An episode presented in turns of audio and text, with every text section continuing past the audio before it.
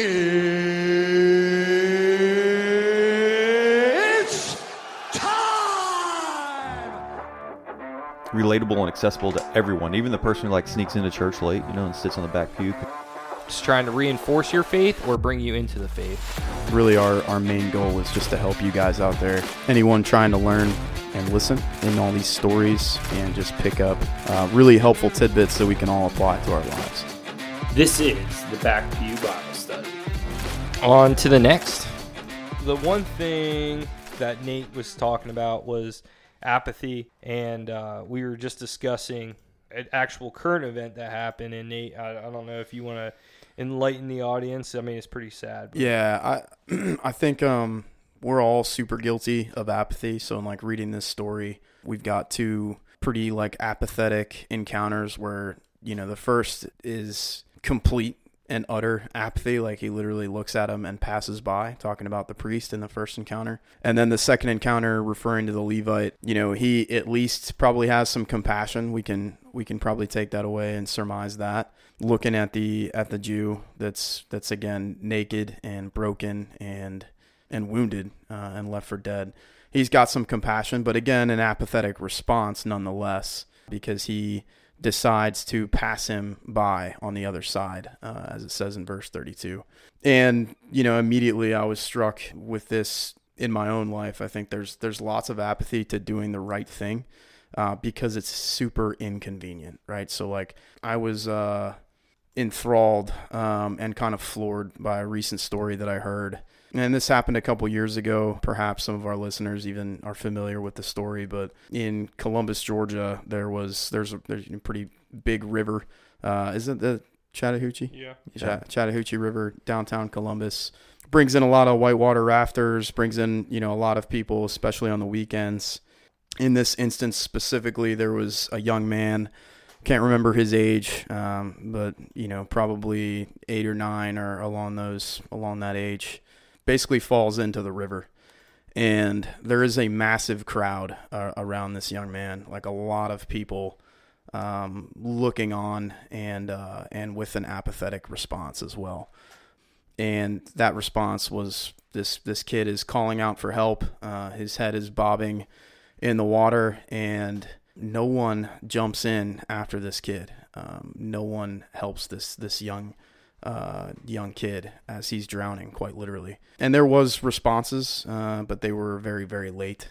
You know, people jumped in very well after the fact, and not not right after. So struck by a couple things there. One, just of like being men, uh, being women of action, and like decisively and quickly you know, taking that action and not having to necessarily think about it or be inconvenienced by it, uh, but just taking quick action. And the second is just like, you know, asking myself, what kind of man am I? You know, would I jump in immediately to save this kid? Would I be like, ah, he'll probably be all right? You know, I don't want to get wet. He, he looks like he's, you know, could probably get to the side. You know, I, I wasn't there that day, so there's probably a lot that, that I'm, I don't know. Um, but I do know for a fact there was a ton of apathy. So I think in our own a real world like modern day application, you know, we have to ask ourselves, you know, who are we? Are, are we just quick to say, "Yep, we're definitely the good Samaritan. We would act quickly." Or even in lesser circumstances, would we want to be inconvenienced? You know, would we actually help this man lying in a pool of his own blood and naked? Uh, or would we go about our day so as not to be convenienced? But we live in, in a day and age where we are just an apathetic people. We see it all the time on the news, in current events, altercations that people are having, fights that are breaking out. No one wants to get involved. No one wants to do anything. No one wants to take action. And here's this Samaritan who is an enemy. Um, a sworn enemy, if you will, of of the Jewish people, sees a Jew on the side that that needs desperately needs help, and he not only takes action, but he goes by far and away the extra mile in healing this man, in in binding his wounds, and taking care of him with oil and wine, uh, but also bringing him to a nice, we'll call it a nice hotel, in taking care of this man, which kind of like goes into a story really of the gospel not only just taking action like we just talked about, but just a, a beautiful picture of the gospel. What do you think, Matt? I think you nailed it, especially there at the end, talking about how the story of the the gospel itself, which goes right back to the the very first question: is how you know the the lawyer's asking Jesus, like, what do I have to do to inherit eternal life? I mean, that that's kind of the theme. Like the answer that Jesus is giving through this parable is answering two questions. Really, it's how do I inherit eternal life, and who is my neighbor? He answers both those in like one story, Hmm. which I think is really awesome. I think I think that really starts a, a, around the verse that, that John was talking about with this off, off mic, which is kind of one of those unseen things until you really start to dive deep and go down the, the rabbit holes and stuff we're talking about with the, the the oil and the wine and all the care that this random you know we'd say Samaritan, the enemy of the this religious Jewish people, comes onto the scene. So I think I think you've got some really good talking points. I don't want to jump on what you already have. I don't, No, it's it's cool. I mean, no, it's fine, man. You stole my thunder. no, It's all good, no. bro. I, I- I'm saying like, uh, just share the wealth, right? But and and you did bring up something that's pretty cool with the question: How do I how do I inherit eternal life? And again, back to Old Testament, New Testament, and we have the answers, but this guy doesn't. Sure. Uh, we all know how they inherit eternal life, and we'll talk about the gospel here in a little bit. But this is a lot of foreshadowing as to what Jesus is on the earth for. And what's really cool is as we look in the 34 and he, he went to him. So every time it says him or it, it talks about the wounded man, let's let's think about ourself. And then let's let's look at the good Samaritan as everybody likes to call it as Jesus. And you know, we find God at our lowest of our low, right? So if we're on the side of the road beaten, and it doesn't have to be physically, it could be metaphorically, right? So I, I mean, I found God when I was at super low, and I'm sure everybody else that's sitting in this table, like we've all grown up through church, but like it really hits home when you see this wounded man and you're like, I was that wounded man.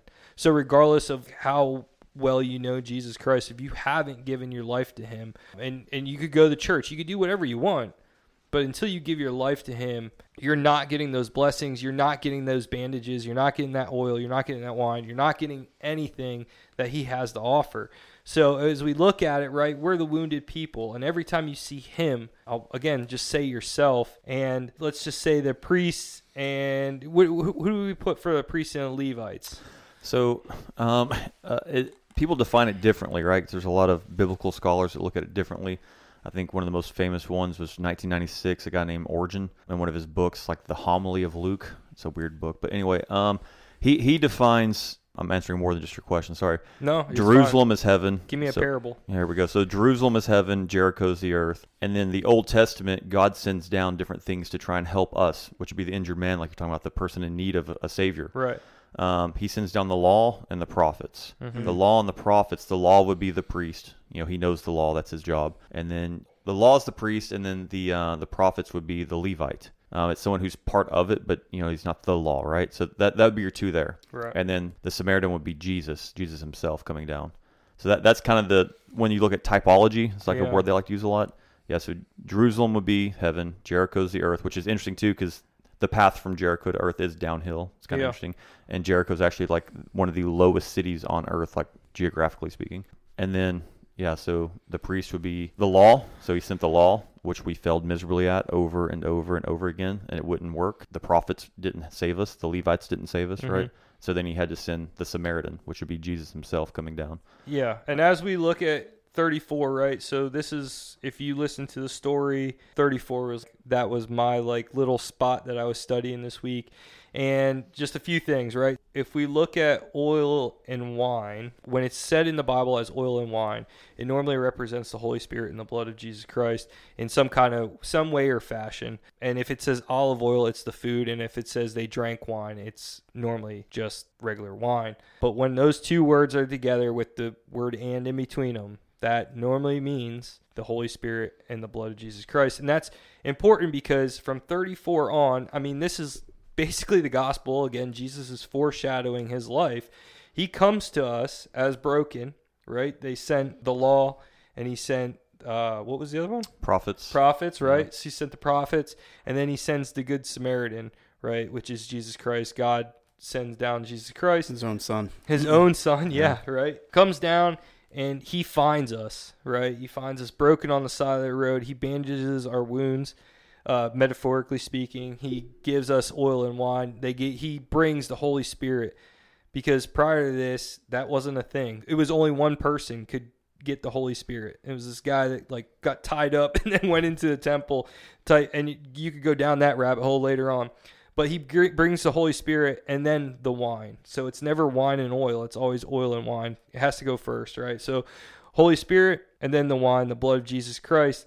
And he set he set him on his own beast. So he took the burden from us, right? He gave us the freedom, uh, an easy, not an easy life, because nothing's easy, right? But he gave us a, hey, you can. You, we're all sinners. We're all terrible people, but we still have that road.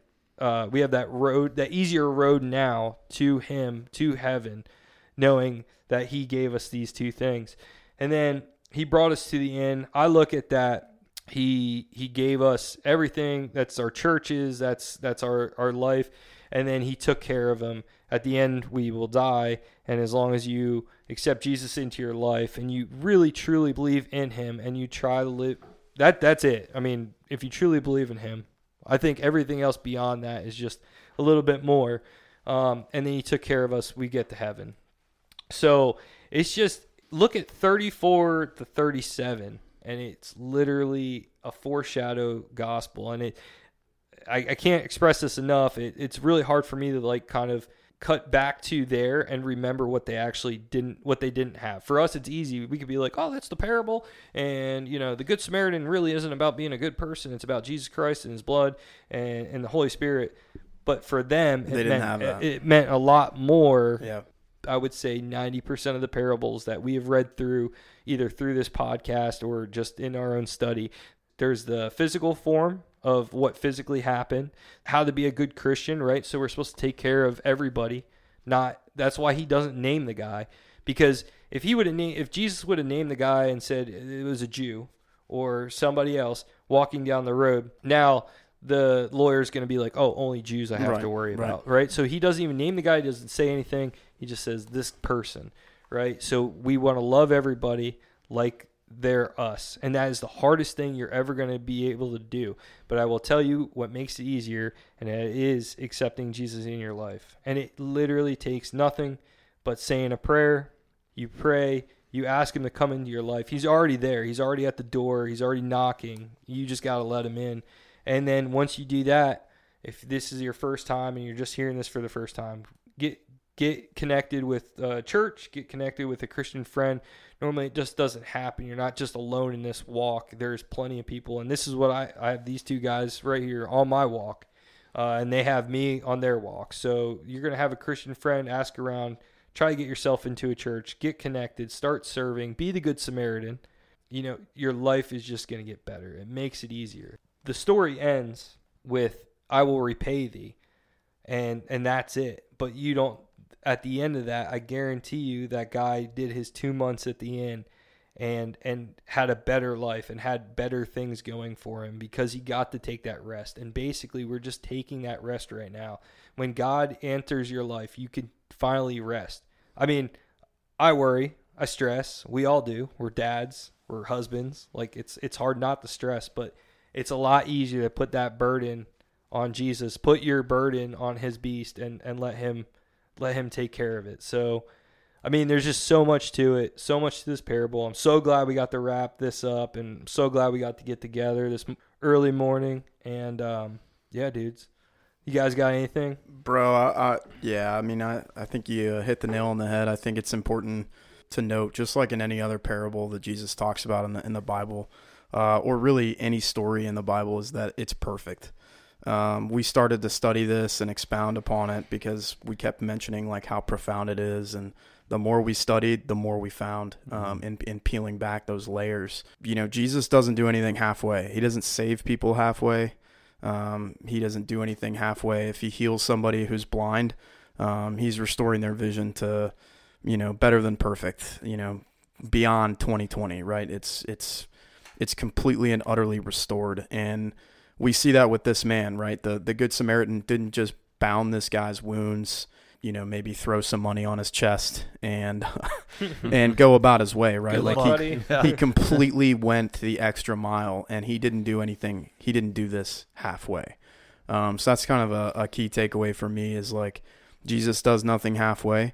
Um, it's a beautiful picture of the gospel, but also like it's a challenge in our own lives of if you know while I was talking about being apathetic, like it's a challenge to us not just you know think about the worst situations, but just think about the most minor inconveniences. Right? We talked about homeless people um, and helping the homeless. We've talked about orphans and widows and the church's responsibility in helping those people. That's really it's we're saying church, but it's really ours. It's it's our responsibility to take care of those people. It's just such a beautiful and perfect story. The more you peel back, the more perfect uh, it becomes. So that's kind of like my my biggest takeaways there, especially in like an like I like I mentioned uh, a couple times in previous episodes. It's just a day and age of apathy um, all around us, and uh, and trying to combat that. What do you think, Matt? Man, you are killing it. Um, I mean, same same thing all around the table. I, I think this is just such a profound twelve verses that I don't know how many hours combined that we've studied this, and there's still we could talk another ten hours probably on, on mic just about how profound it is. It's, it's amazing that Jesus tells this lawyer what he needs to know for that moment to let him understand that he's not perfect and he's in need Hmm. of something. He's missing something, right? Yeah. Which is a savior. But then 2,000 years later, it still packs such a punch that here we are reading it and knowing there's all these other meanings, just layers upon layers upon layers that we can still draw from today. Um, I think I think the kind of the the, the hidden message too in here, I, I just pulled it up is I think would be a, the, like a good summary verse from John 13:35. Basically, just says that men you men other men will know that you're my disciples if you love one another. Hmm. I mean, it's it's something that I think we all strive for. I mean, obviously the, the gospel message of this is probably the most important portion of it. But then the, the step back from that is as saved individuals around this table and the people who are listening to this who are saved individuals, if we want to be known as disciples, we want to be known as those who follow Jesus, then love one another. Yeah, and it makes people like um, I did a project a few weeks ago, and I had the most uh, irrational customers. Just it was just me and God were very close that week. um, We've all been there. but Yeah.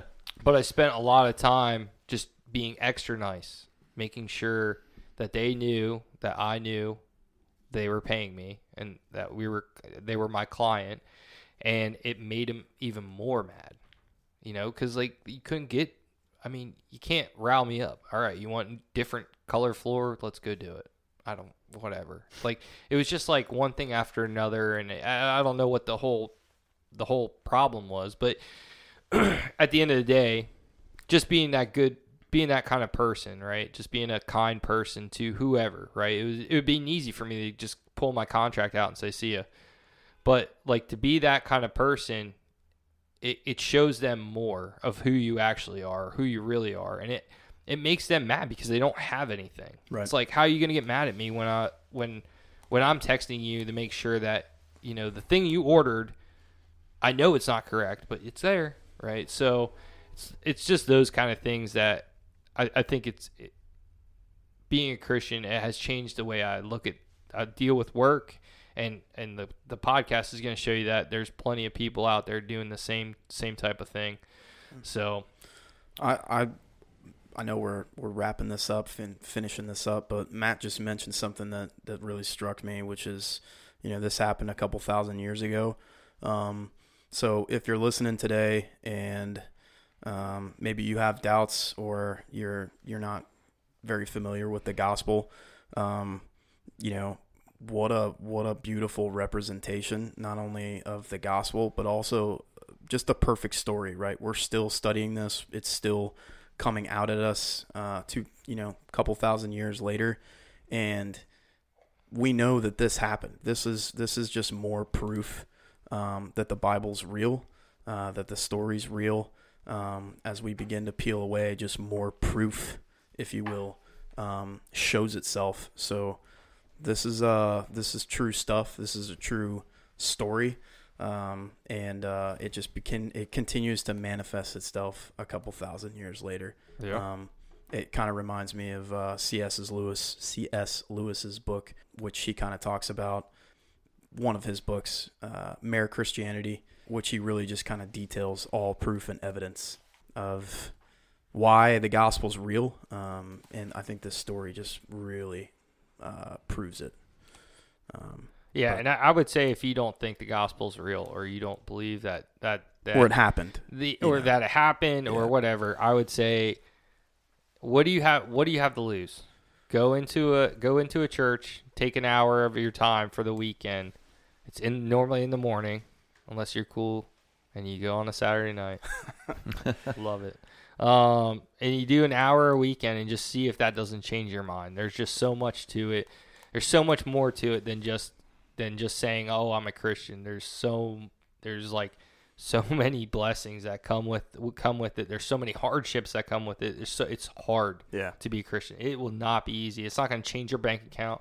It's not going to change your lifestyle. It's not going to it's not going to change anything unless you make that change. Yeah. You have to make that change. And that that's like one of the things that I learned, you know, making the making the change, accepting Jesus in my life was it's not like oh, you get, in the water, you come back out of the water, and all this, all these, uh, my bank account's good and everything's good. I'm tithing, I'm doing everything. It's like it's a slow process. It's a slow walk.